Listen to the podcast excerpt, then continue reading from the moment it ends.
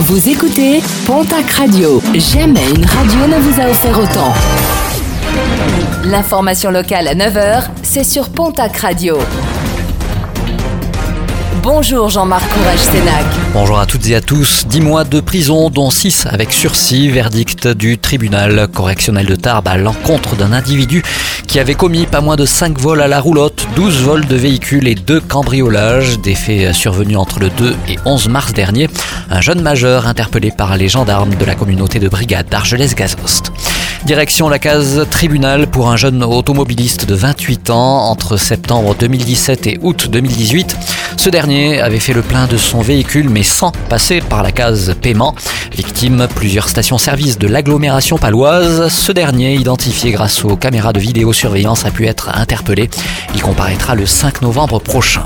Mobilisés, élus et parents d'élèves occupent aujourd'hui l'école de Gèdre. Ces derniers restent toujours opposés à la fermeture d'une classe. Ils craignent à terme la fermeture de l'école, ce qui obligerait les élèves à être scolarisés à l'US et de rappeler les promesses d'Emmanuel Macron de ne pas fermer de classe en milieu rural. Le programme sportif de ce week-end avec du rugby, top 14, 21e journée. Pau reçoit au l'équipe de Lyon. En Pro D2, les suites de la 27e journée, Mont-de-Marsan reçoit Angoulême. Toujours en rugby, la reprise de la Fédérale 1, poule 2. Anglette reçoit Tyros et Lannemezan Nafarois demain samedi. Dimanche, derby Bigourdin entre Bagnères de Bigorre et Tarbes. Oloron reçoit Valence d'Agen et Saint-Jean-de-Luz, Marmande.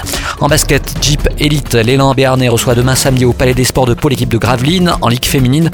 Dernière journée de la phase régulière. Le TGB se déplace à Saint-Amand. Autre déplacement, celui de Basketland à Villeneuve d'Ascq. En football, championnat national, le Pau FC se déplace à Drancy. En National 2, Mont-de-Marsan se déplace à Romorantin. En National 3, le Tarbes Pyrénées Football reçoit Canet en Roussillon.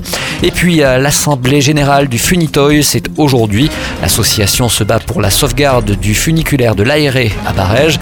Rendez-vous est donné à 17h du côté de la salle de réunion Helios à Barège.